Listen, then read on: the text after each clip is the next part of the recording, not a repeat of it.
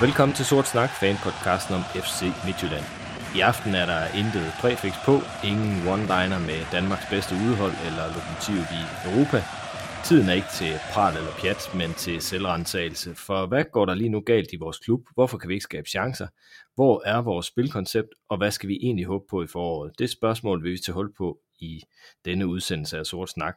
Og med mig i aften, der har jeg Peter Krog og Kent Nielsen. Og Kent, hvor mange kampe har du øh, misset, siden FC Midtland rykkede op i Superligaen? Hvor mange, hvor mange kampe har du ikke set? Ja, jeg, jeg tror, der var, øh, der var nogen den første sæson, hvor jeg, for der boede jeg i Aarhus, og, så der, der, og der var vist ikke stadigvæk alt, der kom på tv dengang. Så der missede jeg nok øh, nogle stykker, men, men øh, siden øh, jeg flyttede tilbage til Herning i 2001, så, så er det ikke mange. Så kan det nok tælles på, øh, altså, som jeg ikke slet ikke har set. Altså, det, det, det, det er meget få. Det er måske to-tre stykker. Er gårdsdagens opstilling mod OB øh, spiller for spiller den mest defensive øh, FC Midtjylland startopstilling i din hukommelse? Nej, og der tror jeg, der er du sådan lidt, lidt uh, emotionelt præget af øjebliksbilleder, og Thomas, når du stiller sådan et spørgsmål, fordi uh, uh, vi skal jo ikke, uh, altså hvis vi nu husker et år tilbage her i podcasten, så jeg ved ikke, om du kan huske, hvordan vi snad og snakkede om uh, Bo Henriksens uh, opstillinger, der var uh, uden nogen som helst form for offensiv spiller. Kan du huske, at før har stillet op uden angriber? Nej, men, men nu tog jeg lige for sjov her. Så tog jeg faktisk for et år siden, tog den første kamp i foråret øh, i 2022 øh, mod OB, hvor vi taber 0-2 på hjemmebane. Heller ikke nogen prangende kamp. Der hed vores øh, startopstilling, der hed Elias Olofsen på mål. Har man godt enige om, han er rimelig defensiv. Så han havde vi dyr, sidst i den sæson. Så er det Dyr, øh, Jol, Juninho, Dalsgaard, Erik, det var fem mere, så er vi på seks defensive spillere. Så havde vi øh, Rafa og Charlize inde. Det er heller ikke offensive øh, fantomer, vel? Så er vi på otte spillere, der ikke kunne score et mål, om de så øh, blev betalt for det. Øh, og så var det Pione, Evander og Bromado, der skulle stå for, for alt det offensive. Så, så øh, det er ikke fordi, vi, det, det der med, ingen angriber har, det betyder selvfølgelig noget, men øh, øh, jeg synes heller ikke, de der opstillinger, som Bo Henriksen havde i en overgang, var præget af, af spillere, der ligefrem kunne skabe noget frem af banen. Kan vi blive enige om, det er sådan en halvdefensiv øh, opstilling, vi starter med i går mod et hold, der ikke har vundet seks kampe i træk? Altså, vi kan godt blive enige om, at det ikke er... Øh, altså, det er ikke en, det er ikke en øh, holdopstilling, der er fyldt med spillere, der kan score mål. Altså, der er ikke mange, der, der ligesom er naturlige målscorer i den opstilling, vi kommer med. Hvorfor tror du, at vi kommer med det udgangspunkt? Jamen, der kender du jo godt mit, øh, mit svar. Øh, det er det der med, jamen, jeg tror, Capellas han famler lidt, og så prøver han at få sine bedste spillere ind på banen, og så må de ligesom øh, bankes ind i, det, øh, i den holdopstilling, han nu engang har, lige meget om de passer eller ej. Det skal vi tale lidt mere om lige om lidt. Øh, Peter Krog, øh, hvad håber du egentlig på i de sidste to kampe af grundspillet? Håber du på, at vi, vi klemmer os ind i top 6, eller er vi efterhånden der, hvor vi er nødt til ligesom at, at gå tilbage til lidt eller andet form for udgangspunkt, og, og måske Jamen, spille jeg jo, øh, jeg har jo kendt for mange år siden, at jeg rent faktisk er øh, FC Midtjylland-fan, så hver gang de spiller, så håber jeg på, at de vinder, og jeg håber, at de, de spiller flot. Øh, det, det kniber måske lidt mere med troen på det. det. Det er måske to forskellige ting i øjeblikket, fordi for første gang øh, i meget, meget lang tid, øh, da vi spillede i Aalborg i går, var det en kamp, hvor, hvor jeg havde min bange anelser, og jeg havde svært ved at se, hvordan... Øh, jeg, jeg vil sige, da, da OB vandt over Viborg, der, der vil jeg sige, der, der, der begyndte jeg skulle at tænke, får vi problemer deroppe, og det gjorde vi jo så også. Så, så det jeg håber, og det jeg tror på, er måske to forskellige ting.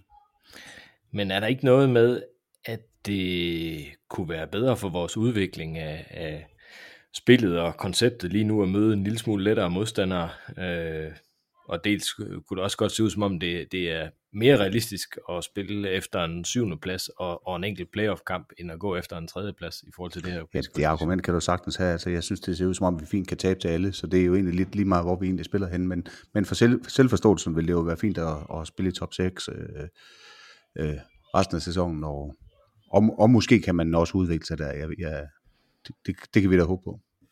Tak. Velkommen til begge to. Tak. Tak. Hey, klar, gutter! Hey!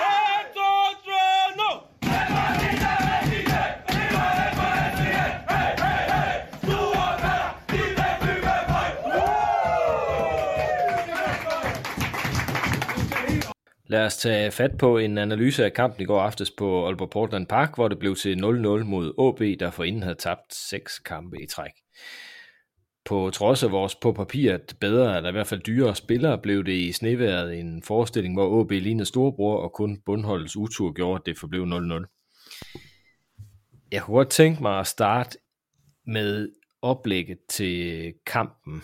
Øh, og det indblik, vi har i oplægget til kampen, det er jo blandt andet det her lille bitte flash-interview, der kommer øh, lige inden øh, start øh, fløjte, hvor Albert Capella sagde, at FC Midtjylland skulle vinde kampen med at spille med øh, courage to play football, som han siger. Altså, Peter, kunne du se den courage, han taler om? Kunne du se den øh, folde sig ud på banen? Altså, vi, vi, vi stiller jo en startopstilling, hvor man kan sige, at der er mange, mange midtbanespillere, der minder lidt om hinanden, Oliver Sørensen og øh, Martinez og, og Gigovic, øh, alle sammen, der måske ikke øh, er spillere, der, der er så fremadsynede og så visionære i deres spil, så, så på den måde, der kan man sige, der er det ikke dem, der er allerbedst venner med bolden og er mest kreative frem af banen. Og så kan man så sige, når, når så dem, de har at kigge efter længere frem på banen, heller ikke er de mest øh, kreative, så, så bliver det måske lidt svært. Ikke? Altså, jeg synes jo, den mand, vi har, der er bedst på bolden, ham spiller vi som ni, og øh, i en rigtig, rigtig svær position med, med øh, nu har jeg glemt navnet på den store rødhård, de har deroppe i midterforsvaret, øh, Talander. Øh, jeg, jeg synes, det er svære arbejdsforhold for den spiller, vi har, der er bedst på bolden, øh, at starte på nieren deroppe. Så jeg, jeg havde svært ved at se, at der var hverken mod eller noget fremadrettet i den opstilling der. Kunne du genkende øh, courage på banen, øh, kendt i forhold til øh, det, Albert sagde her inden kampen? Nej, det lykkedes vi vel øh, endnu en gang ikke med at have det, det nødvendige mod, for jeg tror, det han jo mener, når han snakker om det her, jeg går ud fra, at han er lidt mere præcis over for spillerne, end han er, og bare det at sige, at vi skal spille med mod, men hvad det handler om. Noget af det handler jo om mod til at spille bolden, og beholde bolden, og spille den rundt, og, og, og lave de afleveringer ind i midten, øh, og finde spilleren derinde. Og så handler det om, når vi spiller defensivt, eller vores, øh, vil sige, vores defensive, at sige, at vores øh, forsvarslinje skal højt op, og vi skal gå i pres, og, og have det mod på at, at gøre de her ting, som vi nogle gange kan, øh, altså hvis det fejler, kan give store problemer. Ikke? Altså, der, der er det jo, altså hvis ikke presspillet fungerer, så er det jo skidt at stå højt med bagkæden, ikke? Øh, men, men det er mod at, at tro på, fordi vores, hvis vores presspil skal fungere, så skal vi stå tættere sammen i kæderne, og så skal bagkæden højt op, ikke? Men, så, det, så det her mod til både at spille med bold, men også når vi spiller øh, en defensiv organisation, det, det, jeg tror, det er det, han mener med det, øh, at det er det mod, vi skal have. Øh, men, men det var jo ikke, altså vi spillede jo ikke nogen prangende kamp på nogen som helst måde, og det, der var ikke noget, der sådan for alvor øh, hang sammen for os, så, så, så, det er jo ikke til at se det. Altså jeg kunne ikke se det på banen. I øh, pauseinterviewet, der siger han så, at vi skal koncentrere os noget mere og lave færre fejl. Altså, det vil sige, at vi skal spille modet, men vi skal lave færre fejl. Jeg tror I, spillerne forstår, hvad det er, de helt præcist skal? Altså, øh, jeg ville være forvirret, hvis det var mig, han sagde det til. Og jeg er godt klar over, at han siger nogle andre ting til spillerne i pausen, end det, han siger til tv-serien. Jeg tror, at han var lidt ligesom os, var lidt irriteret over at se, fordi nogle, nogle af grunden til, at det går, det går galt, det vi laver, det er jo fordi, at vi laver en række altså, øh, dårlige, fejl, øh, dårlige afleveringer. Ikke? Altså, vi, ikke, vi, ikke, altså, vi laver, øh, for mig også, ser også for mange dårlige, altså, fejl, ikke? med afleveringer. Nogle gange så, øh, altså afleveringer over 5 meter, som ikke rammer en spiller, hvor man siger, det, det er simpelthen ikke godt nok. Hvis det her det skal fungere, så skal man jo kunne lave lægge de afleveringer. Øh, om, jeg ved ikke helt, om, om banens beskaffenhed kan have noget skylden over, eller hvad det var, men det var i hvert fald ikke, altså vi laver for mange fejl, det kan selvfølgelig godt være irriteret over, men, men det er klart, at hvis vi er modige, skal vi også have en risiko, så, så er der også risiko for, at vi laver fejl. Men vi skal også lave fejl de rigtige steder på banen, og det må ikke være nede i vores, øh, vores, vores bagkæde, vi, vi laver det, fordi så er det, vi forærer chancerne øh, alt for meget til, til modstandere, og i det her tilfælde OB, som jo også lukrerede på det her, og, altså på en anden måde, end, end, end vi gjorde i den anden end Det lykkedes jo ikke for os at fange nogle i OB nogle fejl, og, og det er jo det, vi skal gøre. Så det lyder til, at banen var, var bedre nede i deres ende, end den var i vores. det og, det var, den, og det var den i begge aldre. ja, sådan er de oppe i Lolborg, de er simpelthen så lusket. ja. Peter, hvad er det for et udtryk, vi, øh, vi viser i første halvleg efter din mening?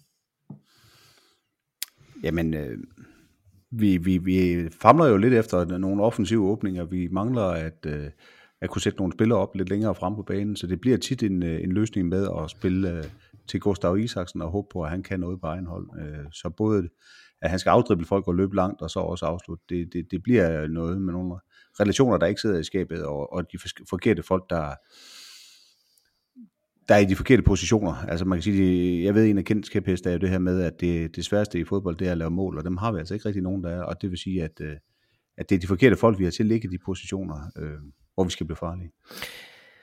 Lidt øh, forsimplet, så, øh, så kan man sige, at vi spiller med Armin Gigovic og Emiliano Martinez foran et, en sådan relativt defensiv firebakkæde. Altså, der, der var ikke, øh, der var, det var begrænset, hvor mange gange baksene kom over midten i går. Øh, alligevel har OB øh, flere kæmpe muligheder i første halvleg til både, øh, hvad hedder han, øh, Ivar Fossum og Niklas Selenius. Man skulle tro, at vi i det mindste ville forsvare nogenlunde sikkert med den øh, opstilling. Hvad er, det, hvad er det, der kigger sig i forhold til de her store chancer, OB får øh, kendt? Ja, men i hvert fald to af dem kommer jo efter, øh, efter fejl, hvor, altså øh, fejl fra Løssels side faktisk. Altså, altså, Løssel var, var redningsmanden i anden halvleg, men i første leg var han vel OB's farligste mand. Altså, øh, vi laver den første, som, øh, som får som spark over, ikke? det starter jo med, med en opspilsfejl, øh, som så kommer en afslutning på, som Løssel slår ud øh, i feltet, øh, som han ikke må. Ikke? Så, det, så det er jo det er en målmandsfejl, kan man sige. Ikke? Øh, så, og, og den, den sidste, som, som Gartman redder ind på stregen, det er jo også efter, at, øh, at, at Løssel har været lidt ude i, øh, i en sving, han ikke skal. Ikke? Så, så, så det er jo noget af det er jo nogle af de her fejl, som, som øh, øh, som Capella snakker om i, i, i pausen, ikke? Som, som vi, hvor vi giver dem de store chancer, de får. Øh, for ellers så synes jeg egentlig, at vi i mange faser har, har godt fat i dem, øh, og egentlig øh, lukker udmærket ned for dem, men, men vi laver så de der altså store fejl, som selvfølgelig også det, der afgør fodboldkampe. Øh, men, øh, men det er jo rigtigt, at, at vi bør jo være relativt solid defensivt, og det var vi jo bestemt ikke i den her kamp. Altså, ud, ja. Jeg kunne godt tænke mig at tale lidt om øh, opstillingen og de her taktiske ændringer i løbet af kampen. Øh, for dem er der mange af, så vidt jeg kan se. Altså, Armin Gigovic går ud efter en time, og vi får en venstrekant ind i øh, Aral. Oliver Sørensen går øh, dermed øh, fra venstrekanten og ind på midten og væk fra den kant, han har forsøgt at passe ind til da. Og så går Azure op som angriber, og Olsen tilbage på midten foran Martinez. Det skete vist allerede i pausen, så vidt jeg kan se. Samtidig kommer Erik ind i midterforsvaret for uh, Master Tjekosen, så Dalsgaard rykker ud på bakken. 10 minutter senere, så skifter vi Azure for en ægte angriber i Heiselberg, og 10 minutter senere igen skifter vi så bak lige over med Paulinho, og vores øh, tilbageværende defensive midtbane ud med endnu en fløj i Chile, så Simchia går ind på midten og spiller den offensive midt.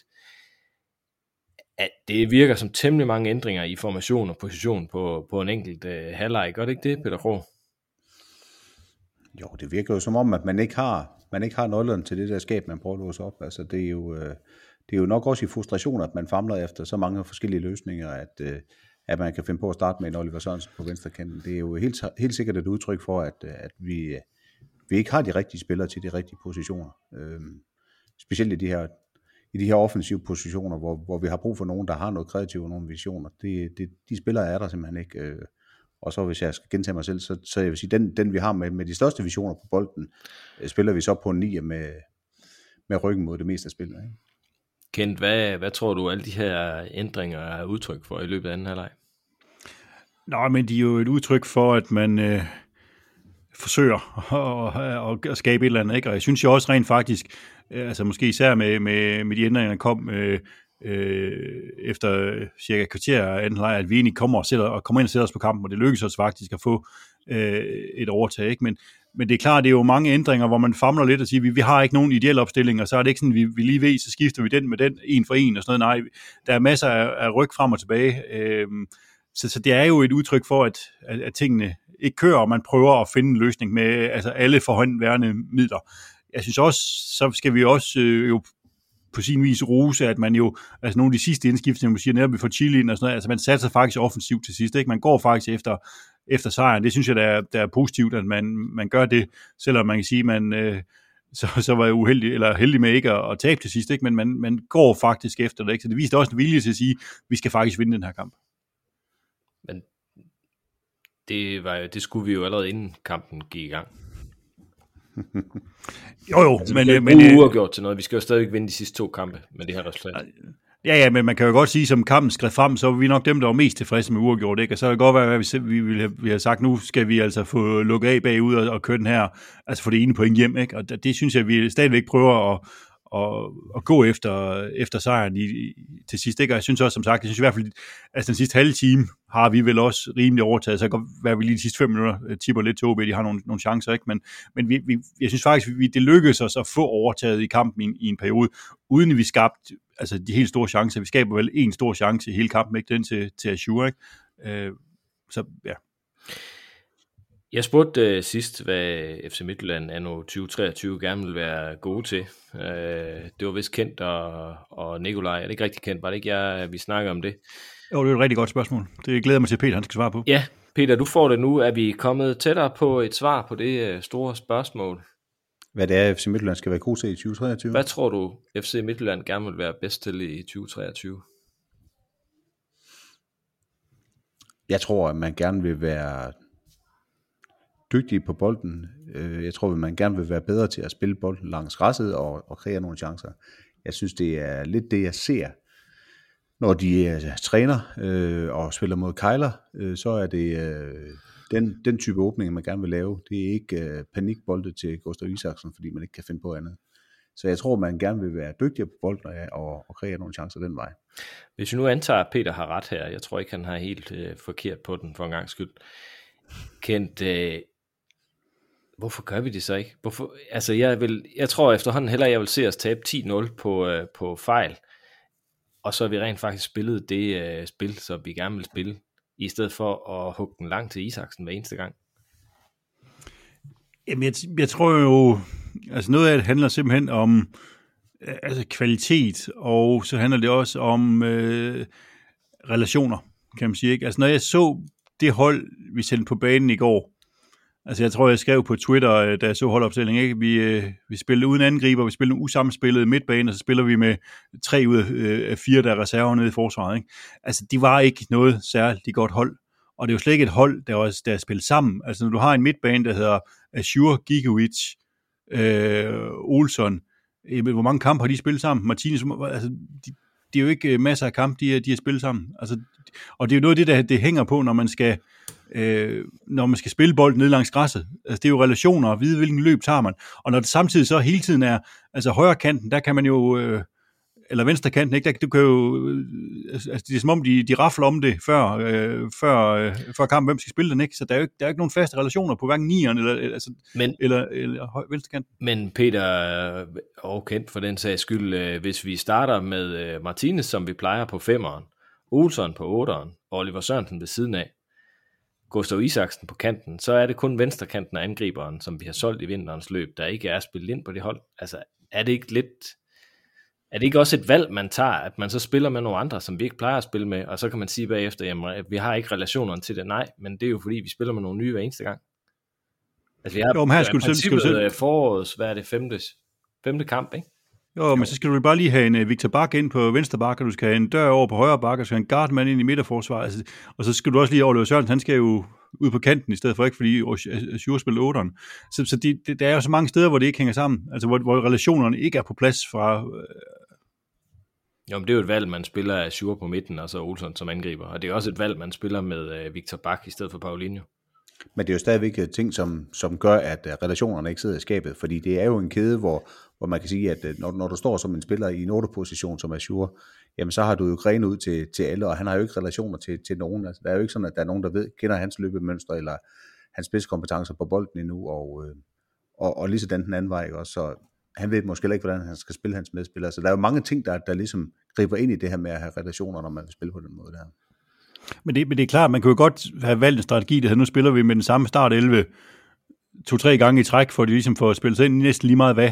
Øh, men det vælger man jo ikke at gøre. Altså man vælger jo at, at ændre noget, og det må jo være, fordi man er utilfreds med det, man får fra, fra nogle af spillerne, og, og nogle af de spillere på, når de spiller i, på visse positioner. Øh, og altså for mig er det i hvert fald jo Altså det med, at man starter med, med Olsen som falsk nier, det, altså det, det forstår jeg simpelthen ikke noget som helst af. Altså jeg, jeg, jeg forstår ikke, altså hvorfor skal vi have ham derop, som er måske er vores øh, bedste øh, spiller på bolden, som du også siger, Peter. Hvorfor flytter vi ham derop? Hvorfor lægger vi ikke en Azure derop i stedet for, hvis det, hvis det er det, vi vil? Øh, eller hvorfor, altså vi har hentet en spiller, en Salmani, eller en, altså, altså det, det, det, jeg forstår ikke det der, altså jeg forstår ikke, hvad man får ud af det, fordi det eneste, man får ud af, det er, at Olsen er fuldstændig anonym i hele øh, første halvleg, ikke? Han er fuldstændig ligegyldig. Altså det, det, det altså, det, det giver ikke mening for mig, at man øh, på den måde øh, brænder ham af deroppe, ikke? og bare lader ham, altså, det, det forstår ikke det taktiske valg, det der, hvad er det, som man forventer, at Olsen skal bidrage med deroppe? Jeg kan ikke se, hvad det er, han bidrager med deroppe. Det er jo også det, er også den, øh, det, er også det jeg prøver at, at, at komme frem til, at det, jeg er med på, at det er et nyt hold, men, men det er jo et valg, og det er jo fordi, at øh, dem vi troede, vi skulle spille med, de skal så ikke spille alligevel, og så prøver vi nogle andre, og så prøver vi nogen uden for, øh, ud af position, og hvis det heller ikke dur, så prøver vi nogle andre ud af position, for at prøve at se, om det bliver bedre. Det, det, men det er, jo, det, er jo, det er jo et valg, det er jo, det er jo ikke fordi, at der, der er 11 spillere øh, klar per kamp. Der er, der er jo 30 spillere klar per kamp, sådan cirka, ikke? Jo, men det er jo også lidt det her, vi har snakket om op til flere gange, at vi har, vi har en trup, og det kan godt være, at der er mange dygtige spillere, men der er også nogle kraftige mangler, og det er jo det, der gør, at, at KPS famler efter hans startelver, altså den her, der er både i næren, som, som lidt giver sig selv, øh, hvor han måske har brug for at skifte en enkelt eller to en gang imellem, men, men, men der er nogle steder på, på, på holdet, hvor vi mangler nogle kvaliteter. Vi har snakket om den her midterforsvar, der kan spille bolden ud. Vi, vi mangler en venstre kant. Vi, vi troede, det skulle være Valdemar Byskov. Det skulle det ikke. Øh, vi har ikke nogen lige. Altså, der er jo nogle helt klare mangler, som gør, at, øh, at, at han famler.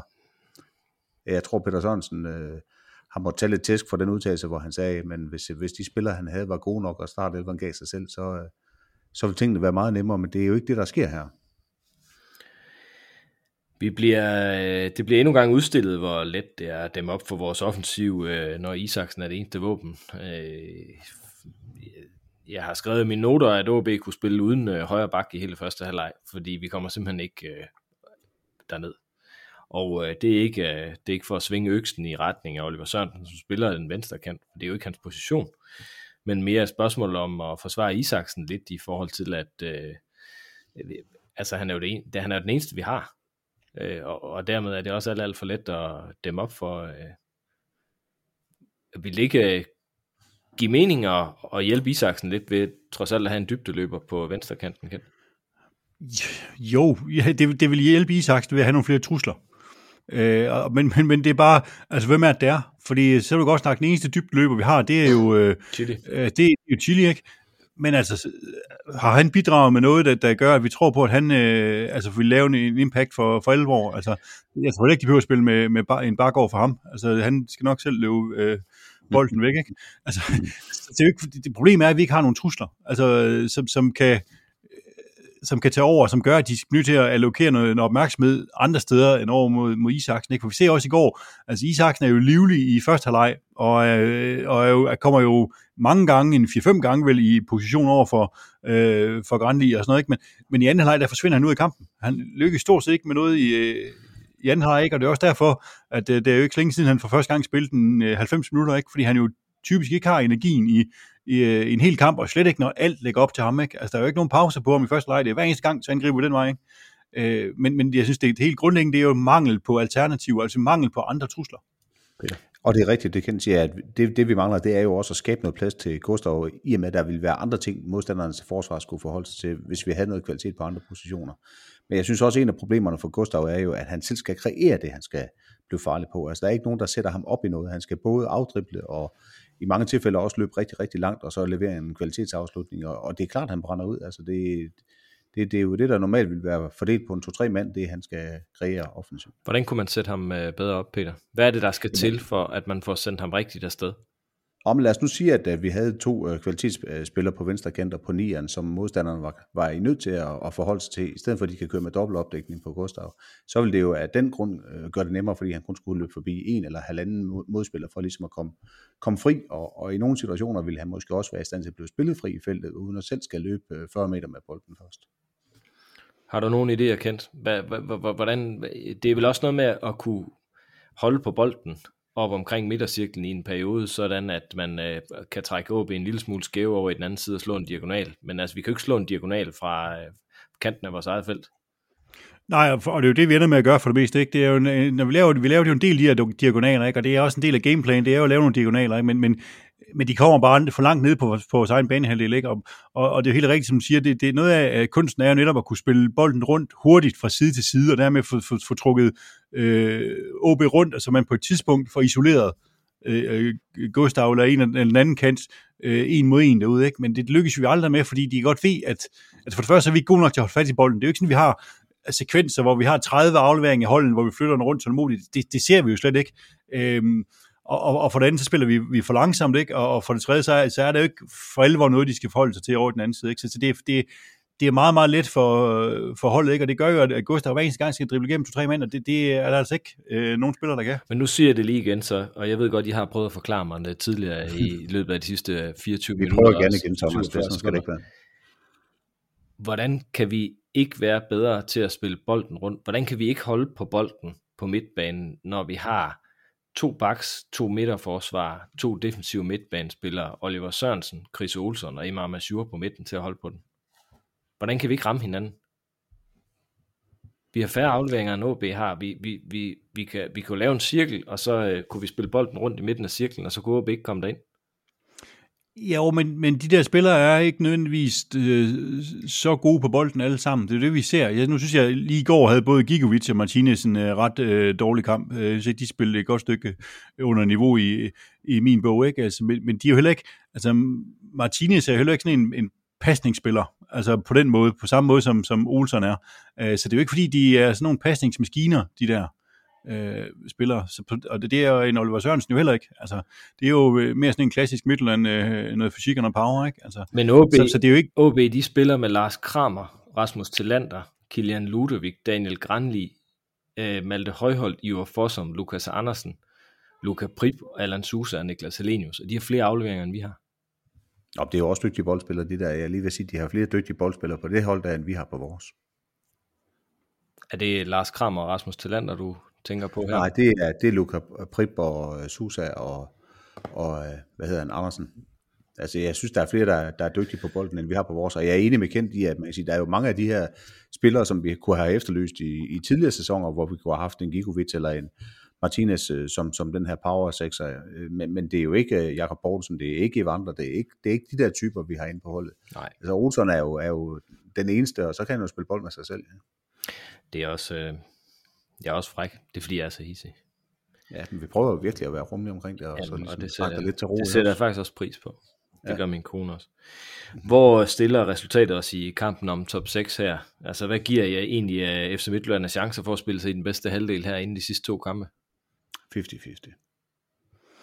Ja, jeg synes det, altså jeg, i, min bog, så kommer det sandsynligvis ned til den sidste kamp øh, mod Silkeborg på udebane, ikke? Altså kan vi vinde den, så kommer vi top 6, kan vi ikke, så kommer vi ikke ud af top 6, kommer vi ikke ind i top 6, ikke? Men, Du mener, men det har- er givet, at vi vinder på hjemmebane mod Lyngby på søndag? Nej, men, men til gengæld så tror jeg, at øh, der er nogle af de andre kampe, der lander ud, sådan at, at vi så kan overholde, overhale nogle hold, hvis vi vinder over Silkeborg. Ikke? Så, så jeg tror godt, at en enkelt sejr potentielt kan være, kan være nok. Ikke? Øhm, men, men, men jeg tror jo, og det fornemmer jeg også måske på jer, ikke? Altså, jeg er jo usikker på, hvad vi kommer med. Jeg er usikker på, om vi har et spil til hvad vi kan levere. Altså, når jeg kigger på de sidste syv kampe, ikke, hvor vi tror, vi har scoret seks mål eller sådan noget. Altså, altså, kan vi, altså vi har ikke noget offensivt ud, øh, aftryk, så kan vi gå ud og vinde en kamp? Altså, det, det er der i tvivl om, og så derfor så har jeg meget, meget svært ved ligesom at spå om vores øh, chancer. De burde være meget, meget bedre, end de, de reelt ser ud til at være. Men jeg har, jeg har lidt indskud til det, at man kan sige, hvis det er sådan, at vi har lavet syv mål de sidste seks kampe, og, og, og vi har lavet en free-kamp i Viborg deriblandt, øh, så er det godt et udtryk for, at man kan sige, at vi har virkelig problemer offensivt. Nu så jeg Lyngbys kamp mod, mod Brøndby den anden dag, at det bliver ikke nødvendigvis nogen walkover. Det er godt, at de ligger isoleret nede i bunden, men hvis de kommer med den samme, den samme tro på tingene, og, og, det samme pres på os, som, som de så i den her Brøndby-kamp, så kan vi sagtens få problemer med dem. Det kommer vi, øh, det kommer vi til lidt senere. Men hvis jeg bare lige skal runde dit spørgsmål af med, med top 6, så prøver jeg lige at lave den her, hvor, hvor man to konkurrenterne og ligesom så deres restprogram og så, hvor mange point man ligesom gætter på, de vil, øh, vil få. Øh, altså ligesom sådan en lakmustest på, hvor jeg, hvor jeg selv troede, vi var henne, og der vil jeg sige, der, der kom vi sgu ikke i top 6. Det er, det er svært at, at, at sige allerede nu, fordi der er så mange af de her hold, som vi ligger og konkurrerer med, der møder, hinanden indbyrdes. Så Hvis, hvis bare de spiller ugjort, så, så, så skal det nok gå. Men øh, det, det, det, det, så skal vi godt nok have mange kufferter med øh, guldurer i spil. På et eller andet tidspunkt vil jeg have, at vi diskuterer de her brasilianere. For jeg troede, de var bedre. Jeg kunne godt tænke mig at holde lidt fast i vores øh, manglende resultater og vores øh, fravær af plan og udtryk, hvor vi har meget, meget vanskeligt ved at dominere en kamp i hovedparten af de 90 minutter, og ikke kun når vi satser alt og smider Juninho op som øh, angriber. Det er nemlig ikke kun på øjetesten, at vi er dårlige. Det kommer også til udtryk i de værste, de værste, diverse statistikker. Mod OB er vi ifølge FC Midtjyllands egen app, øh, det er et tal fra optag, ringer i alle de parametre for holdstatistik, der er opgivet, undtagen Jørgens Bak. Øh, jeg ville have lavet en quiz omkring, hvornår vi sidst har scoret på Jørgens Park, men øh, det opgav jeg simpelthen at finde frem til, det er jeg ikke tid til. Øh, I boldbesiddelsen, der vinder AB 54,4. Øh, I duel succesrate, der har de 60,9. I luftdueller vundet, den står 60-40. I erobringer, der hedder den 14-7. Og i expected goals, der hedder den 2,32 øh, mod vores 0,71. I øh, procent, der vandt vi flere dueller og luftdueller mod Benfica på udebane, end vi gjorde mod øh, AB i går. Og det er altså en kamp, hvor vi bliver smadret ud af banen 4-1, og vi er bagud 4-0 efter 61 minutter. Det er godt klar at det er ikke den kamp, vi ser i går. Det er ikke lige så slemt, når man ser det sådan, men øh, hvis vi holder os til tallene. Vi har også fået øh, Lars No Lauritsen øh, til at lave lidt statistik over vores seneste fire træners første 14 kampe i Superligaen. Det er fordi Albert Capellas har spillet 14 Superliga-kampe nu, så det har vi ligesom taget som benchmark her. Altså, jeg tør næsten ikke læse tallene op for jer, øh, og hvis vi har lyttere på linjen med et skrøbeligt sind, så vil vi godt øh, bede dem om at slukke for sort snak nu. 14 kampes XG, der kan vi kigge på den, der hedder XG-difference. Jeg skal nok lægge, øh, lægge øh, tallene ud øh, øh, senere, når vi øh, lægger udsendelsen op. Under Kent Andersen, der havde vi efter 14 kampe en XG-difference på plus 12,58. Altså i snit burde vi have scoret 12,58 mål mere end øh, modstanderen. Under Priske var det 13,13 det samme tal, under Bo var det 10,29, under Albert Capellas er tallet 1,45. Altså vi har landet mål bedre end vores modstander mål på XG over de sidste 14 kampe. Hvad, hvad, hvad skal vi sige til de her tal, Kent? Ja, men det er jo ikke... Øh, altså, de, de svarer jo meget godt til, til, til, til det, vi ser øh, derude, ikke? at vi har, har store problemer og, og ligger jo markant dårligere, end, øh, end vi har gjort, fordi hvor man kan sige, at både Ken Andersen, Priske og Bo egentlig overtog holdet uden problemer, altså hvor vi egentlig fortsat øh, der hvor vi var inde og fortsat det niveau, vi var på, så har vi jo efter Capellas er kommet til at få et, et, et, et, et voldsomt dygt.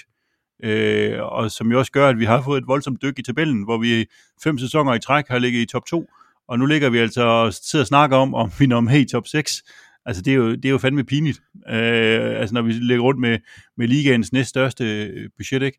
Øh, så, så de her tal underbygger jo også bare at sige, at det her, det er ikke, altså, det er jo ikke tilfældigt, vi gør det. Vi har ikke været uheldige vi har været ringe. Øh, vores øh, præstationer har, været, har ikke været til mere end det, vi ser, så vi skal egentlig ikke... Øh, altså, vi skal ikke føle os øh, bortdømt eller øh, uheldige eller noget som helst. Vi, vi skal kigge på at sige, at vi over de her 14 kampe rent faktisk ikke har været bedre end det, vi har præsteret. Og det er, det er jo simpelthen ikke godt nok. Hvad tror du forklaringen er, øh, Peter? At det står sådan til, at vi er stort set øh, lige så gode som, øh, eller lige så ring som de modstandere, vi møder i Superligaen lige pludselig. Har, har Albert Capellas haft uh, dårligere arbejdsbetingelser end de andre trænere? Har udgangspunktet været et andet, eller er det den her omstilling fra en slags fodbold til en anden, som vi øh, siger, vi er i gang med at, at, at stille på?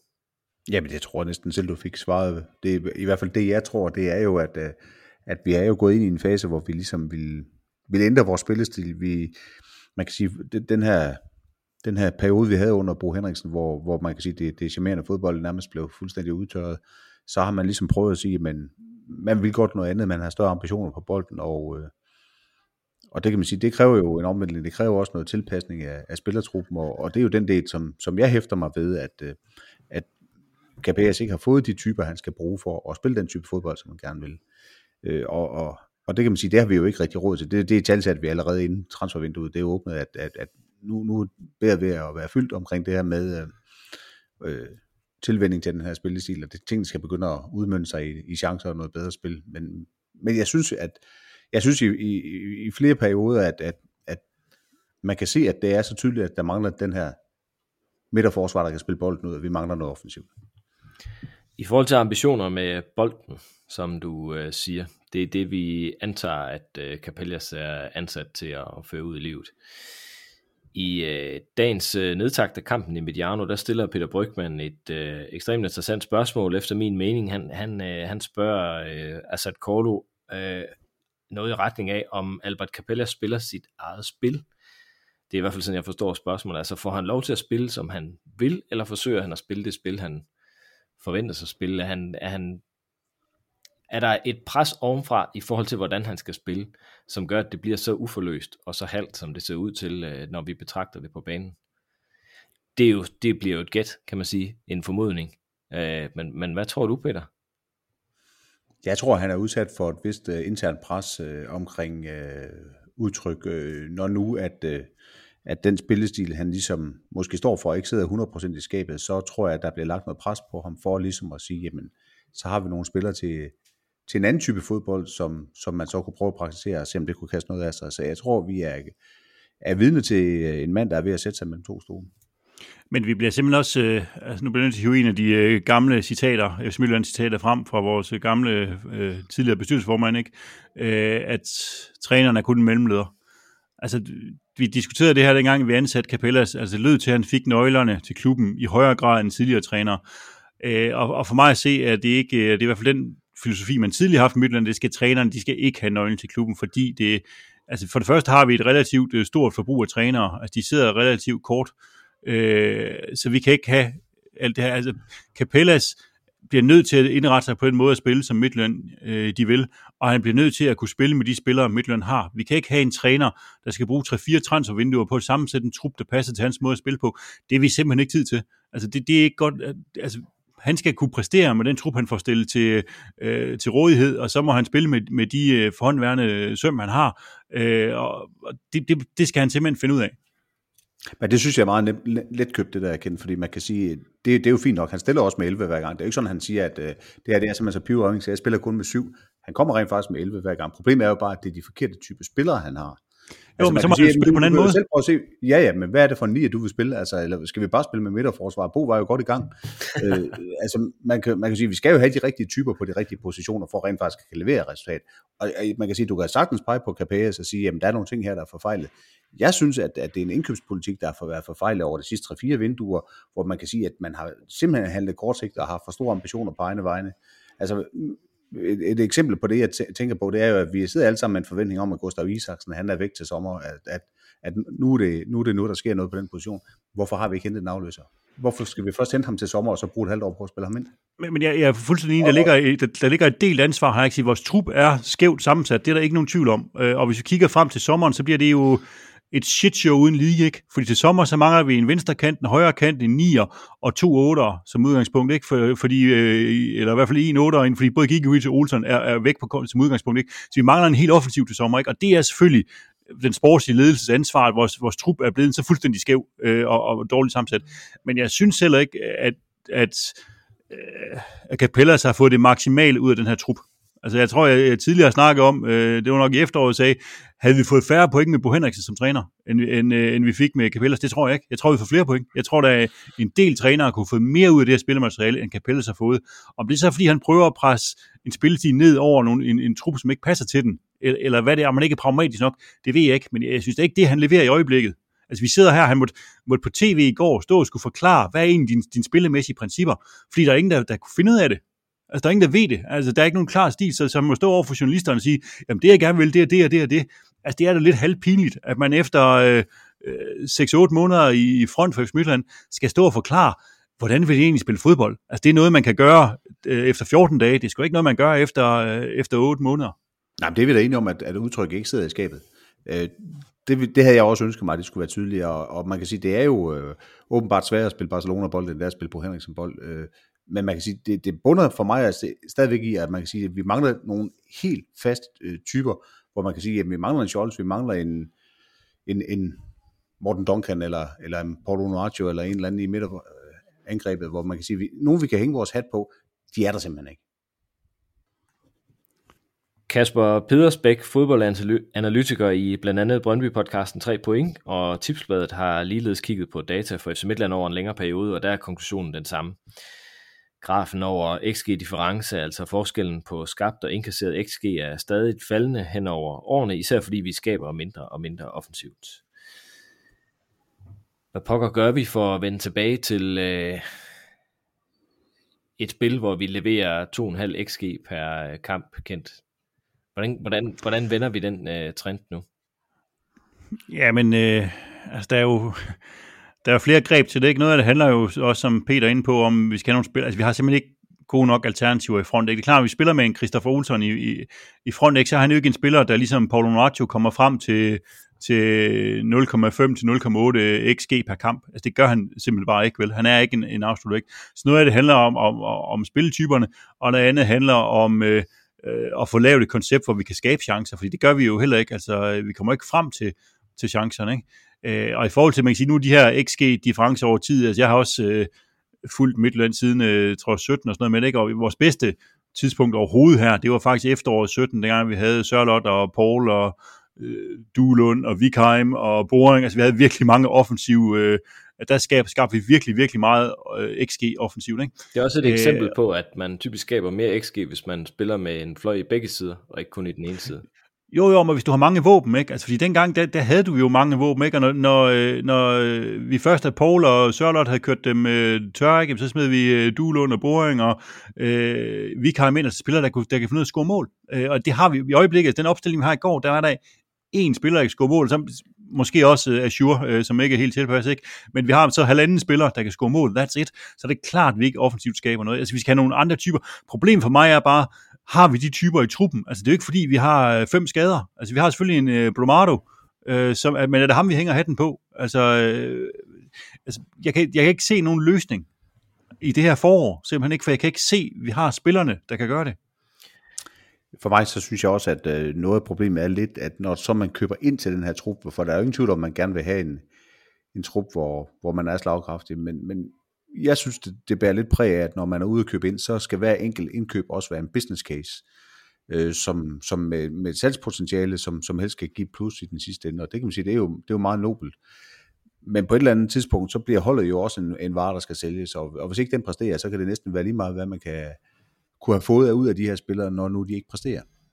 Øh, jeg kan huske under Jes Torup, der havde vi også et problem med noget kultur og, og noget vindermentalitet, hvor man henter ikke nødvendigvis de to dygtigste fodboldspillere, man kunne få fat i, men man købte noget træningskultur og, og noget vindermentalitet i uh, Janus Strakman og Mark Dalhente, og, og jeg forestiller mig lidt, at det er noget af den type, vi skal, den retning, vi skal i igen.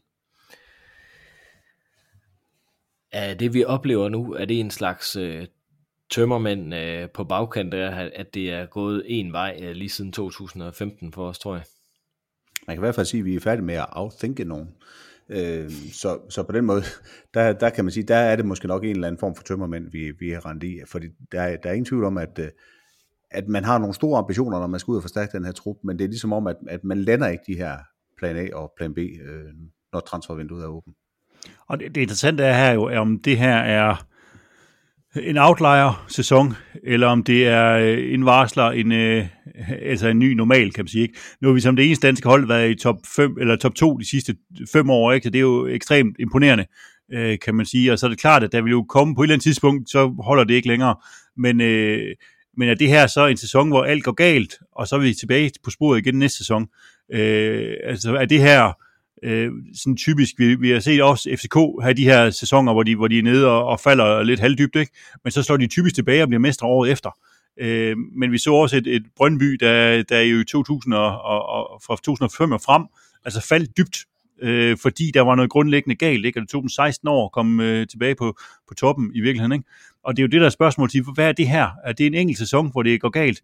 Øh, eller slår vi tilbage næste sæson, og det der, som, som jeg sagde før, men når jeg kigger på, hvad jeg skal se i sommerens transfervindue, så det er ikke sådan, jeg tænker, at vi har en trup, der er klar til næste sæson, hvor jeg siger, jeg kan se, se hvad er de 8-9 øh, starter til næste sæson, som bare lige skal suppleres med et par øh, gode spillere, så, så, så kører det over hele. Ikke? Jeg synes virkelig, der er nogle, øh, nogle huller i en trup, som, som vi også er inde på her, der er jo skabt over flere transfervinduer i træk, hvor det ikke er lykkedes os øh, for alvor. Og, og det er jo lidt sådan ildevarslen, ikke? for jeg er, ikke, jeg er ikke overbevist om, at vi kan reparere det her på et transfervindue, og det er virkelig den opgave, vi har. Men, og, og en ting er jo, må jeg, må jeg ikke lige komme med et indspark, for det man kan sige, en ting er jo også de her mangler, man kan se, der er i truppen, men vi har også relativt mange øh, penge ud at hænge på, på bare, blot på angriber, der er lejet ud. Altså, til, hvis man tænker på investering i, i Sorikaba og i Maroni, øh, to øh, dyrt indkøbte angriber, som, som ikke spiller for vores klub, og, og som vel dybest set ikke rigtig er nogen, der, der tror på, jamen, hvad, hvad skal der ske der? Er det ren afskrivning det hele?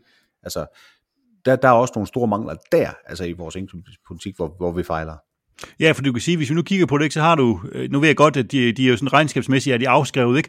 Øh, en del af pengene, ikke? Men hvis du har en, en pione, der, der bidrager med lige nøjagtigt 0, øh, du har en Kabar, der bidrager med, med ingenting nu, du har en Mahoni, der bidrager med ingenting, men det er jo spillere, der vel sammenlagt er købt for noget, der ligner 75 millioner, som vi får lige nøjagtigt 0 for nu, altså 75 millioner. Det er med mange penge, som bidrager med ingen tæt på banen. Ja. Og, og det er jo det, der er noget af problemet. Ikke? I... Og der kan man sige, lige nok de penge, der kunne man sige, man, man skal ikke være ret dygtig for at kunne få fået mere ud af dem, og, og de 75 millioner kan vi da i hvert fald ikke skyde i skoene på KPS, at uh, han ikke får noget ud af. Nej, man kan sige, at uh, i går aftes var der jo også uh, fire brasilianere, der uh, i, i truppen, som, uh, hvor det kun var en af dem, der kom på banen til de sidste, uh, sidste kvarter, ikke? Mm. Og der er jo, også bundet penge op på Charlize og Juninho. Mm. Ja, der, der, der er simpelthen, altså det er det der med, som vi, det har vi snakket om mange gange før, at vi skal undgå at have, altså vi skal have noget, for vores øh, lønkroner. Ikke? Vi skal have nogle spilleminutter ud for, for vores transferpenge der. Og i øjeblikket så, så sidder der for mange spillere, altså for mange kroner af vores kroner, investerede transferkroner og lønkroner, sidder på øh, tribunen og på bænken og spiller for andre klubber end vores. Ja, men i princippet kan man regne øh, Chili med i, i den omgang, fordi altså, han er venstrekant jo. Det er jo ham, der skulle spille. man, kan, man kan jo sige, at mange af de der spillere, altså når du nævner Charlize og, og Chile, er det jo spillere, der er købt ind til Bo Henriksen, øh, som passer relativt dårligt ind her, og og det kan man sige, det er jo tough shit. I forhold til øh, manglerne i truppen og hvad vi skal gøre i sommer, øh, nu havde I øh, travlt med at, at, at fortælle om relationer i truppen, og det store problem med, at vi har solgt øh, to spillere her i vintervinduet, som vi øh, godt kunne have, have brugt på banen. Det bliver nøjagtigt det samme til sommer. Altså, altså det, det kan vi, vi kan jo snakke hele efteråret om de samme relationer, når Chris Olsen og Præcis. Ja, hvem har vi ellers er væk. Præcis, men det er jo også det, Chris, øh, hvad det, Kent siger her, at, øh, at der er jo ikke meget, der peger fremad i det her. Altså man kan sige, der er jo også, øh, der opstår flere huller, når sådan, vi rammer sommeren, og så hvor mange er der egentlig, vi kan bygge videre på, øh, hvis vi fjerner de lejede spillere, og, og så ser hvad vi så har, så, så er der altså relativt mange ting, du skal spille ind, og der er også mange ting, der skal lykkes i det transfervindue, der kommer her. Hvis du dertil ligger så er en Isaksen, der også er væk. Ikke? Jeg kunne godt tænke mig lige at stille et spørgsmål på identiteten. Øh, hvad det er, vi egentlig måler Capellas på. Altså, fordi... Øh, hvad, hvad var det, han blev ansat til? Øh, Steinlein siger igen og igen, at vi vil se fremgang i, i spillet. Det sagde han i efteråret, og det har han sagt det samme igen her til foråret, at det er det, der er målet, når vi slutter øh, øh, sæsonen af. Samtidig siger vi, at Capellas er en mellemleder, øh, som, som skal udføre den taktik og den spillestil, som, som, som vi har i klubben. Han skal udvikle den, men han skal også udføre den.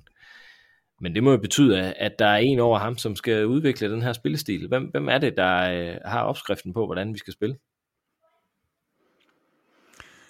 Jamen, vi hørte jo, øh, hvornår var det? For det, det var øh, i sommer, da jeg øh, snakkede med, med, med Steinlein øh, omkring udvikling. Det var på bagkant af sommerens transfervindue øh, og i forbindelse med sådan en fyring af Bo Henriksen, hvor de snakkede om, at de havde haft en eller anden, øh, altså sidste, ved sidste, af, sidste efterårs afslutning havde de siddet og alle sammen, altså det var alle lige fra Steinlein til OP til, til alle mulige, øh, der var inde over den snak om, sige, hvordan er det Midtland, de skal spille, og har diskuteret det øh, og fundet frem til det. Det, det lader jo til at være sådan en øh, kollektiv proces at sige, hvad er, hvad er Midtjyllands spillestil, og, og, og, og hvordan skal den være? Ikke? Øh, så der, der er jo en stor gruppe, hvor, hvor Capella er selvfølgelig også en del af den gruppe, og diskuterer, hvordan er det Midtjylland øh, skal spille. Ikke? Så det, jeg tror ikke, man kan sige, at der er én person, eller det er der ikke, der sidder og definerer det her. Det er sådan en, øh, en kollektiv øh, beslutning. Men det virker også som en farlig proces. Nu skal jeg ikke lege øh, ledelseskonsulent her, men jeg havde en chef, der engang sagde til mig, hvis der er to, der har ansvaret, så har de 10% hver. Hvis der er mange, der har ansvaret, øh, så det, det kræver, at der er en, der er også nu her, hvor det går skævt, og vi ikke kan se øh, udviklingen i spillet, og vi ikke kan se, hvad Capellas vil, og vi kan ikke se fremgang, at der er en, der tager ansvar over ham og siger, jamen det er det her, vi gør. Vi holder fast nu. Altså, det? Vi, har jo, vi har jo en sportsdirektør, og det er jo ham, der har ansvaret for, for resultaterne og for truppen, og at tingene peger fremad, øh, og at der er en samhørighed mellem den måde, vi spiller på, og de indkøb, der bliver foretaget. Så det, det ansvar, synes jeg, er både i næren, det, det ligger i hænderne på, på Svend Graversen. Selvom de tit bliver tilsat, at det er en holdindsats, og de er mange ombud, så er stillingsbetegnelsen uh, sportsdirektør, det er Svend Graversen, og det er hans ansvar. Synes I, der er nok udefra, eller udenom Capellas, der tager ansvar for den spillemæssige krise, vi er i nu? Nej, det synes jeg ikke, der er. Jeg synes, at øh, der er kø ved håndvasken. Jeg synes, at, det, at det er ham, der bliver skudt på. Der er øh, også ryster, der, der nævner den sportslige ledelse, og der kan man sige, der bliver Claus Steinlein også nævnt i den, øh, i den sætning der, og det, det er vel også helt fair, fordi han er jo også med til at stille sig frem, når tingene går godt, så så må han jo også være der, når tingene går skidt. Øh, men, men jeg synes, at, øh, at pilen peger på de to også. Men man bliver nødt til at sige, at i forhold til det spillemæssige beholdet, altså hvordan det fungerer, det er altså Capellas ansvar. Det er det, han er ansat til. Det er hans ansvarsområde. Ikke? Og så kan vi godt snakke om, om trupsammensætning og alle de ting, og det ligger hos nogle andre. Det er vi fuldstændig enige om. Men, men, men lige nøjagtigt holdet, hvordan det præsterer, og når vi nu for øh, kamp nummer X i træk står og snakker om, at vi ikke har det rette udtryk, og det, vi, det ene eller andet, det er altså Capellas og hans folk, der, det er hans spor, den øh, lort ligger på, hvis man siger på en måde. Godt. Lad os runde øh, krisesnakken øh, sådan nogenlunde af her, og så sige, øh, hvad betyder jeg øh, mest for jer her i resten af, af foråret? Er det fjerdepladsen, er det femtepladsen, er det sjettepladsen, er det syvende pladsen kendt, eller er det det spillemæssige udtryk øh, den 1. juni, der er vigtigt nu? Oh, det, det, er, det er et hårdt valg, det der ikke, fordi øh, jeg synes stadigvæk, det alt overskyggende vigtigste for klubben rent strategisk, det er at komme i Europa næste sæson. Det er, det er afgørende vigtigt, og det kan man selvfølgelig både gøre via en fjerde og en syvende plads, kan man sige, hvis man er, øh, har det rette øh, held, ikke? Øhm, men, men, men på den lange bane, og det, og det tænker jeg lidt på sådan en, den korte bane, et-to år frem i tid, ikke? så er det det vigtigste. Men på den lidt længere bane er det jo enormt vigtigt, at vi får det spilmæssige udtryk på plads, og, og der kommer jo, hvis ikke der sker markante forbedringer i løbet af relativt kort tid her, altså hvad, hvad har vi nu, øh, 12 kampe tilbage, ikke? Jamen så kommer der da en relativ vigtig evaluering af projektet Capellas i FC Midtjylland. Altså, vi, vi, da du øh, snakkede med, med Steinlein her øh, efter transfervinduets transfer, eller var det, jeg kan ikke huske, om det lige var afslutning efteråret, eller om det var vinterens transfervindue, men det her med, at, hvor de sagde, at de havde ikke været tilfreds med øh, spillet i Superligaen, den udvikling, der har været, det havde de ikke været tilfreds med. De var glade for Europa, men ikke det andet. Ikke? Så, og der er jo ikke nogen, der tror, de har været tilfreds med det, de har set indtil videre i foråret. Altså, der skal jo ske noget, hvis de skal være tilfredse til sommer, dem der skal træffe beslutning om, at det er den vej, vi skal gå det her. Og, og hvis ikke der er et klart koncept, hvis ikke det ser markant mere øh, positivt ud i forhold til at tro på, at vi fremadrettet kan komme op og blande os i top 2 igen, jamen så skal der jo træffes en, en, en, nogle beslutninger til sommer om, om øh, vi skal fortsætte ud den her vej, eller vi ikke skal fortsætte ud den vej her. Ikke? Ligger der ikke en risiko i, i den situation, vi er i nu, og taler om europæisk kvalifikation og bronzemedaljer, øh, når vi ikke er tættere på? Altså bliver det ikke sådan lidt øh, et, øh, et luftkastel? Ja, men, men tættere på, vi skal lige huske, vandt vi i går, lå vi på fjerdepladsen. Altså, og, så, og den kan potentielt give, øh, give europæisk, ikke? Altså, så jeg synes ikke, vi er stadigvæk, så langt væk er vi, øh, altså heller ikke endnu. Hvad mener du, Peter? Spil, spillemæssigt, spillemæssigt er vi langt væk, men, men pointmæssigt ikke. Men jeg synes, at, øh, jeg, jeg synes, at øh, Ken han frøvler. Øh, fordi at, øh, Altså man kan sige, det er fint nok, at vi skulle have vundet, men, men for at vinde, der kræver det trods alt også, at man har skudt mål. Øh, så jeg synes, at der er nogle ting, som... Ja, der er nogle ting, der ikke, der ikke hænger sammen. Øh, jeg er enig i, at, øh, at øh, efter vi igennem flere år har haft øh, relativ succes i, i Europa, så vil det være forbandet ikke at kvalificere sig til Europa, når nu vi har chancen for at blive seedet i næste sæson. Det vil næsten være det vil næsten være tragikomisk, at, at det ikke vil lykkes så, så man kan sige, at den her europæiske deltagelse er helt sikkert for mig, det, det, det er alt afgørende, om, om det kommer via en syvende plads, det, det, det, det, det er sådan set alt overskyggende vigtigt. Om, om der så skal være en evaluering af Capes, eller om der skal være en evaluering af Svend Graversen til, til sommer, det, det må vi sige, det skal være et andet spørgsmål, men, men succeskriteriet for mig vil være europæisk deltagelse. Mathias øh, Brød stiller et spændende spørgsmål til jer på Twitter. Hvornår havde vi sidst et hold, som var et FC Midtjylland? Øh, undskyld, Hvornår havde vi sidst et hold, som var som et FC Midtjylland-hold skal være? Han nævner selv uh, Champions League-holdet uh, uh, i efteråret uh, 2020 som, som et hold, der kunne noget af det, han synes, at FC Midtjylland-hold skal være. Ja, det er jo fjollet spørgsmål. Det var jo sidste gang, jeg vandrede spillet, der havde vi jo et hold, der var lige nøjagtigt, som det skulle være. Ej, jeg vil, jeg vil nu godt give ham ret. Jeg synes også, at uh, i, uh, da vi spillede Champions League, der var der nogle øh, kvaliteter, nogle FC Midtjylland kvaliteter, og der var også noget tro på, på egne evner, selv når, når der var modvind, så troede man stadigvæk på, at man kunne vinde tingene. Så, så de der, det DNA, vi havde, hvor man troede på, at uanset hvad, så, så kunne vi være med. Det, det, det mindes jeg også, og, og kan huske, da jeg sad på stadion til de der Champions League-kampe, at der, der var tro på, på tingene der. Ja, jeg er enig. Det, altså, når vi skal sige, hvornår vi sidst havde det, så, så var det jo under Priske i hans, øh, altså i det efterår, øh, 20 må det være, ikke? Øh, det, det er jo der, vi sidst har sådan for 11 år set et øh, højt kvalitet Midtlandhold, ikke? Fordi øh, man kan sige, nedturen startede på en eller anden måde i foråret øh, 21, ikke? Altså, hvor, hvor også under Priskes vagt, kan man sige, ikke? Altså, at, han, at der var nogle ting, der ikke, der, der kiggede der, ikke? Hvor vi smed øh, the double øh, på, på skamligste vis, ikke? Men, men, men jeg tror, at den sidste guldalder, vi kommer vi i øjeblikket sidder og tænker tilbage på, det var altså Champions League øh, efteråret øh, 19, ikke? Jeg synes, du skal stoppe med det der, Troels, og så bare acceptere, at vi har haft en kamp om det her, vi har haft en kamp om guldet, og så med at kigge fremad og sige, jamen sådan er gamer. Sådan har det, jeg har været sportsdirektør mange år. Da FCK gik efter Erik Sverchenko, der var det med helt andre metoder, men, men jeg gik ikke i pressen og tude med det. Altså, og det, sådan er det fodbold, og sådan er det at være sportsdirektør. Det er noget andet end at være træner, åbenbart. På baggrund af kampen mod OB skal der vanen tro uddeles fyringer og forlængelser til de spillere, der har skilt sig ud på positiv eller negativ vis. Det er jo nærmest første gang i den her sæson, at uddelingen sker på baggrund af kun én kamp. I sidste uge gik forlængelsen til øh, Jonas Løssel, men det kan jeg næsten ikke sige, Jonas Løssel, mens fyringen gik til Paulinho for sin udvisning mod uh, Sporting. Som altid har vi spurgt om råd hos lytterne af programmet på Facebook og Twitter. Og det kan jeg næsten ikke læse her øh, på min dårlige udskrift af vores manus, kan jeg se. Esben Vest øh, skriver fyring til Isaksen, selvom der var elendighed over hele linjen. Peter Breinbjerg Nielsen skriver fyring til Master Tykosen. Tykosen. Han fik chancen fra start, men han havde det rigeligt svært over for Alan Sousa, som var i hopla. Peter tilføjer, at det blev faktisk bedre, da Dalsgaard kom på bakken. Han kom faktisk med frem og lavede cutback-indlægget, hvor Azure brænder en halvstor chance. Martin Møller Simonsen skriver, at fyringen må gå til Imam Azure. Han er slet ikke faldet øh, ind i spillet endnu, prøver alt for meget, alt for meget guldbolde og umulige driblinger og lader sig provokere af ingenting. Og øh, den er Peter Frank enig i. Han skriver også Imam Masur, der lader sig provokere og mister fokus, og så skriver han lige her, og det synes jeg, det kan vi godt lige tage med.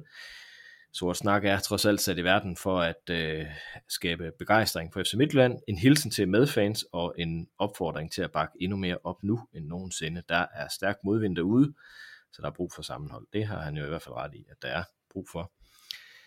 Peter Krog. Ja, sammenhold. sammenhold. Altså lige om lidt, tager har han 10 millioner Ægypter på nakken. Der er jeg ikke sikker på, at jeg står på samme side som ham, men Øh det må han selv råde med. Peter, Peter hvem, vil, hvem, øh, hvem synes du, uh, der, der skal have en tur i skamkrogen i den her uge? Ja, uh, jeg har også læst de der bud, der kom på, på fyringer ind på vores sociale medier, og jeg synes, du behendigt har sprunget over alle de her, der stod Svend Graversen på, så jeg vil gerne lige nævne ham i, i den her sammenhæng, at øh, han står ret højt øh, på min uh, skydeskive. Det må være øh, efter, jeg var inde og kigge her kl. 17.30. Ja, det må det have været. Øh, og da vi jo altid siger, at vi, vi nævner kun spillere, så vil jeg sige, at øh, min fyring går, at den har gået rigtig mange gange til Henrik Dalsgaard gennem den sidste periode, men jeg synes altså tit, at øh, både på indstilling og, og på bolden, der, der, der bliver jeg lidt frustreret over at kigge på ham der, så jeg synes, at øh, skal han spille, så lad os da få ham ud på den der højre bak, der er der lidt mindre ravage for ham derude, og der synes jeg faktisk også, at han kommer i et par udmærket rates frem af banen, så, øh, så jeg synes, at en af vores problemer i midterforsvaret, det er Henrik Dalsgaard, så ham vil jeg gerne fyre. Ham vil du gerne sende ud på bakken. Kent, øh, hvem vil du øh, give en opsang til i den her uge? Ja, men det er jo faktisk øh, en af dem, som, øh, som ikke er nævnt før. Nu har vi snakket meget om de der sted mellem 50 og 100 midtbanespillere, vi stillede med i går, ikke? Og, og jeg synes faktisk, der var et par af dem, der faldt igennem. Altså en uh, Martinez og, og især en, en Gigovic, synes jeg jo, altså det er jo nogle af dem, der har ansvaret for det her, ikke? Altså det er dem, der, der skal gøre, at vi kan spille bolden op, og det er dem, der skal stå for det. Jeg synes, jeg synes Gigovic havde en, øh, en, en, en svag kamp, øh, og jeg må indrømme, jeg er ikke, øh, altså OB'erne, øh, var meget ked af at miste ham. Jeg, jeg altså jeg har lidt, jeg har sgu svært ved helt at se, hvad det er, han, øh, han præcis skal. Det er ikke øh, ligesom, øh, han er ikke øh, blevet en af mine yndlingsspillere lige nu. Så jeg synes, at øh, Gigovic var faktisk ham, jeg vil, øh, vil pege på til, til ugens fyring. Jeg synes, han gjorde det godt som skraldemand i de der øh, sportingkampe faktisk, øh, Gigovic. Men jeg synes... specielt, dernede, specielt dernede spiller han fremad. Ja, Men jeg synes ikke, vi har set ham. Altså noget af det, han fik ros for, noget af det, nogle af de uh, skudsmål, han fik med fra Martin Davidsen fra Stemmer for Odal, så vidt jeg husker, var jo det her med, at han kunne tage, altså, drive bolden frem og tage nogle rates. Og det synes jeg, det, det har vi slet ikke set. Altså jeg har ikke, nærmest ikke set ham tage, tage den forbi en mand en eneste gang.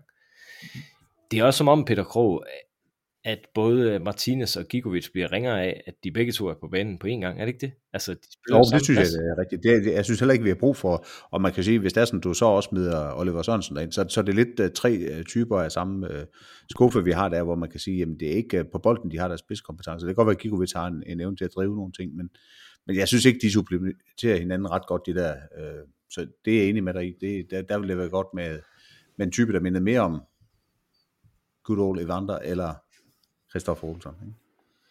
Eller en Peter Andersen øh, løber, eller sådan noget, ikke? Jo, jo, Peter Andersen er jo for helvede der.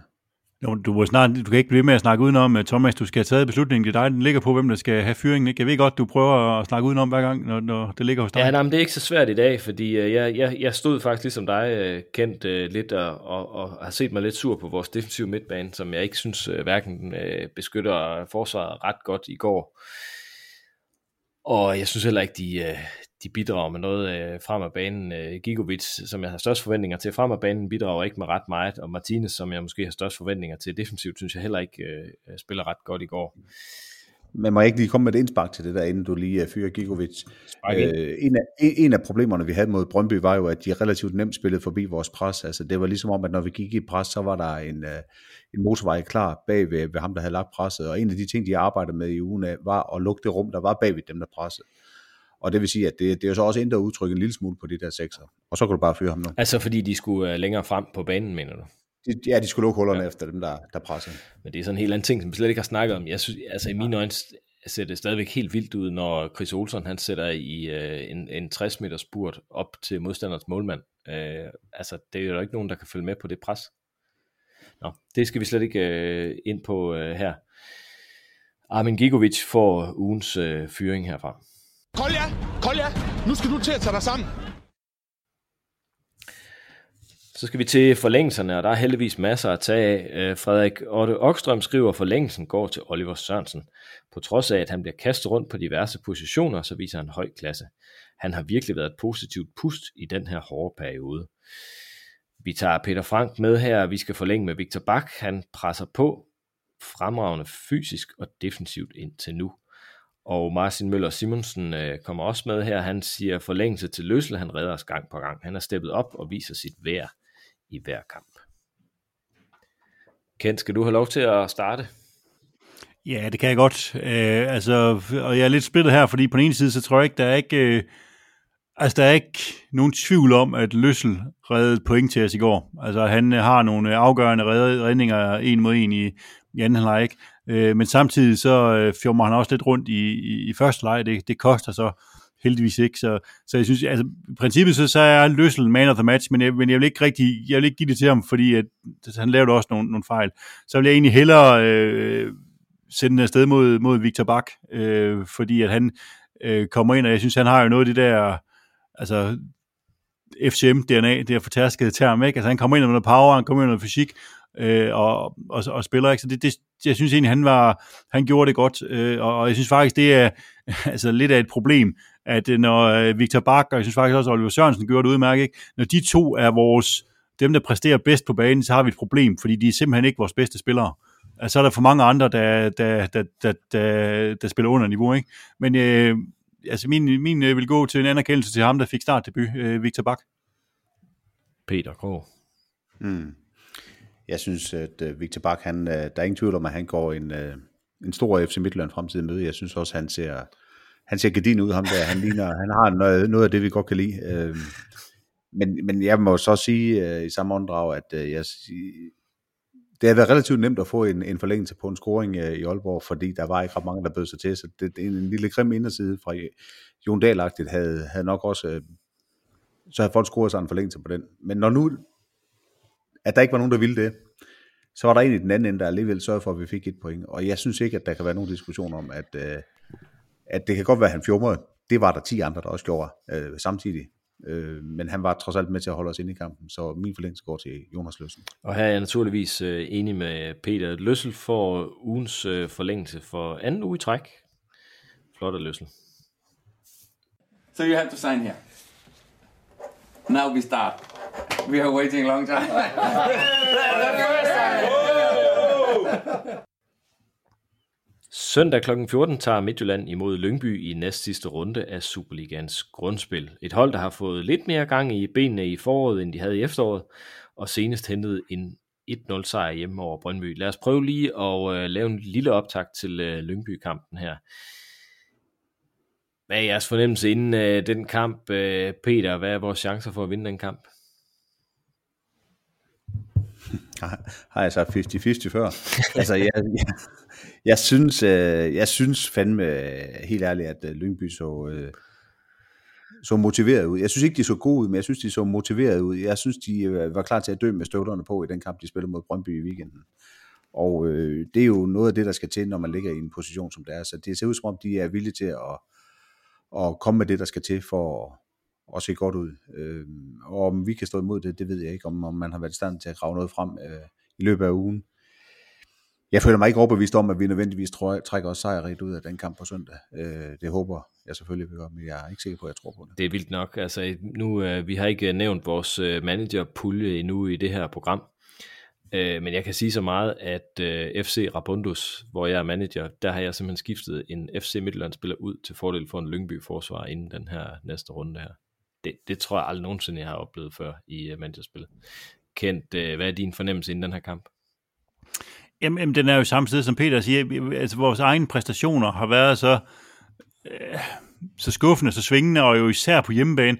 Altså, det, det er fuldstændig en omvendte verden, det her, ikke? Fordi normalt er vores fornemmelse, at vi kan vinde over alle på hjemmebane. Det er lige meget, om det er Lazio, øh, eller United, øh, eller hvem der kommer på besøg, så har vi en fighting chance på hjemmebane. Og i øjeblikket har man bare sådan et, jamen, kan vi vinde på hjemmebane? Altså, øh, hvad skal der til?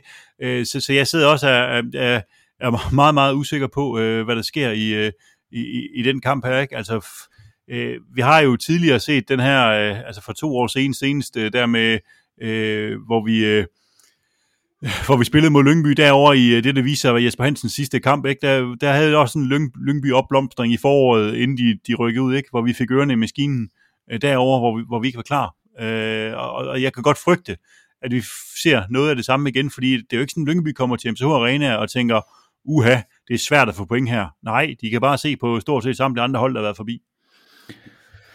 Skal vi, uh, skal vi nappe en lille quiz? Jeg har forberedt en quiz. Gider I? Overgår I det? Ja da. Ja, ja. Det gider vi. Det gider vi da pisse godt. Sidst vi mødte Lyngby på MCH Arena i marts måned, det var 3. marts 2017, jeg skal bede om uh, øh, FC Midtjyllands uh, spillere på banen i den kamp. I uh, byder på skift. Den første, der rammer to fejl, uh, tager. Der er 14 spillere, der kan gættes. 3. marts 2017. Jakob Poulsen. Jakob Poulsen er på. Jesper Hansen. But det er forkert. Kent har et æg tilbage. Øh, Peter Krog? Paul Onacho. Det er rigtigt. Tim Spau. Han er ude. Kæft, du ring, mand. Hold kæft, man. Hvordan kan jeg miste dem? Nej. Ej, det er en skandale, der fik, der fik vi ham alligevel. Uh, Mikkel Andersen, ja. Philip Nova, Kian Hansen. Vi fik snakket sammen, inden vi gik i gang. Christian Ries, Rilvan Hassan, Jakob Poulsen, Ander Rømer, Mikkel Duelund, Rasmus Nissen, Gustav Wikheim, Paul Onoacho, Simon Kron, Jonas Boring, og så efter 55 minutter, der skifter vi, der kan man sige, det er vores første egentlige brasilianske eventyr, nemlig Bruninho. Bruninho. Ej, det er da også et skandalehold, det der, altså. Ej, hvor er det et skandalehold. Kampen bliver jo et 1-1 øh, på mål af Jeppe Kjær bringer øh, Lyngby foran, og Jakob Poulsen udligner selvfølgelig efter en times tid. Så kører vi den stille og roligt hjem, ikke? Jamen, det, der skal jeg lige have sundt mig lidt over, Kent. Det, det havde jeg faktisk troet, du ville... Øh...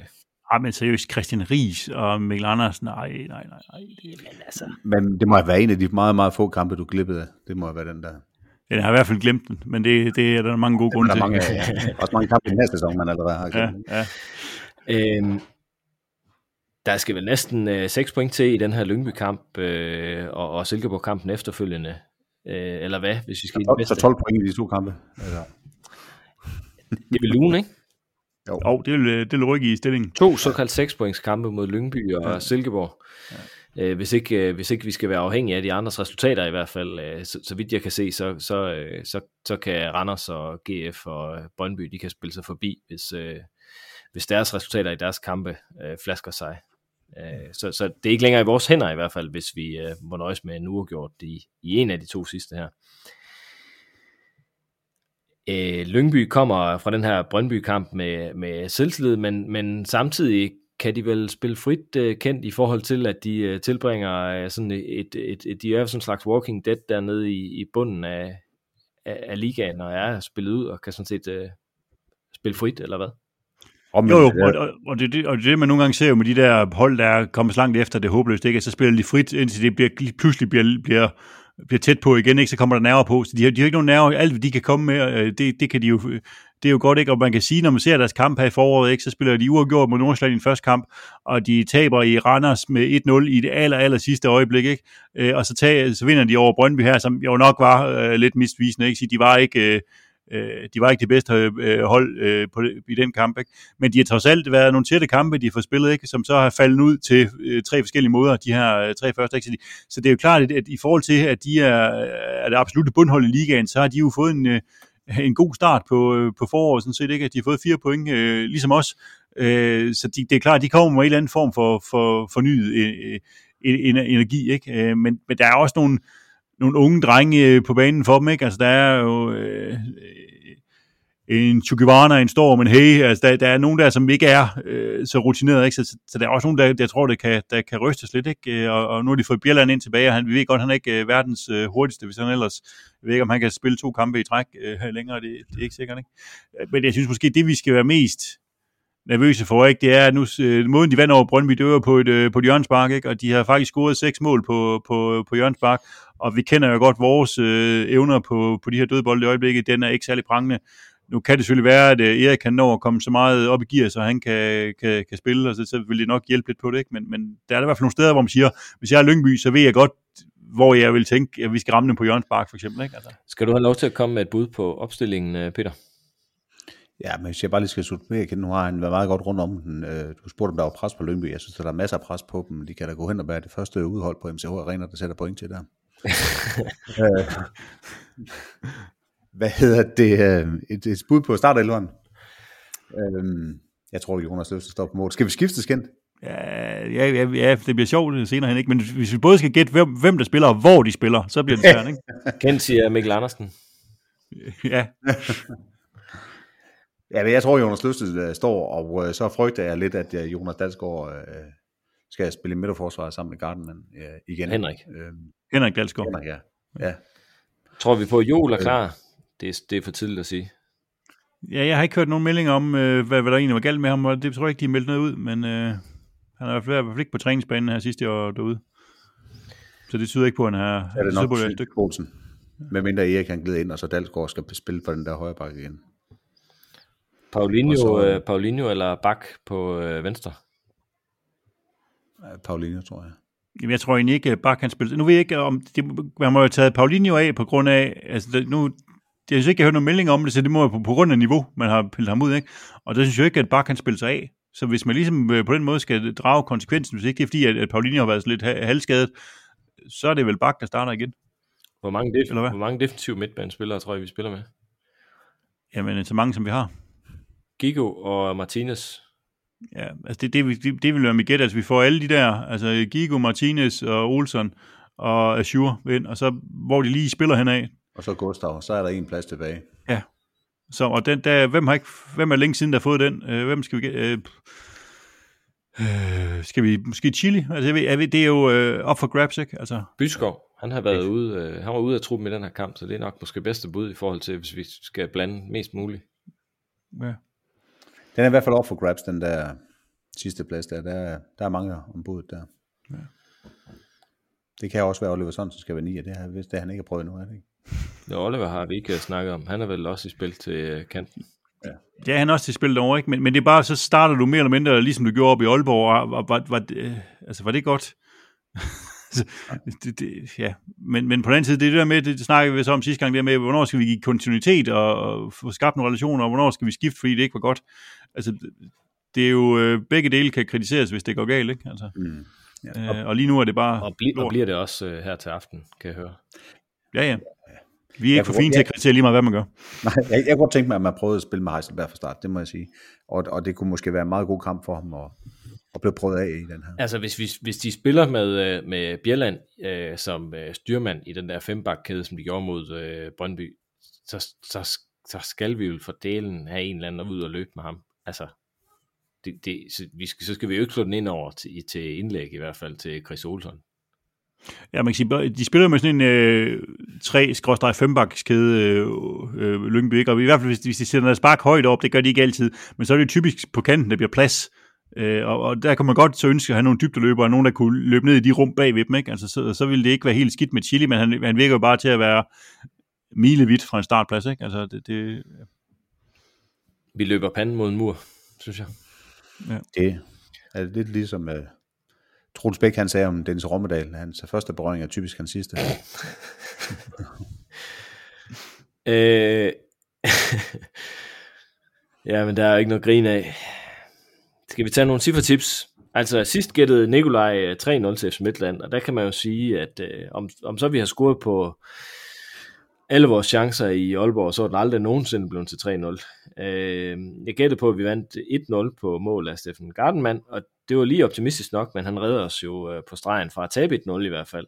Og Kent var så længst fra, da han kom med et vildt øh, 1-1 bud. Øh, han ramte jo ikke nogen af holdene, kan man sige. altså, jeg synes, jeg er jo tættest på rent faktisk, vil jeg, vil, altså, det vil jeg godt argumentere ikke- for. Det rammer, rammer resultatet, ikke? Du rammer ikke målscoren på nogen af holdene. Det gjorde Nikolaj og jeg trods alt.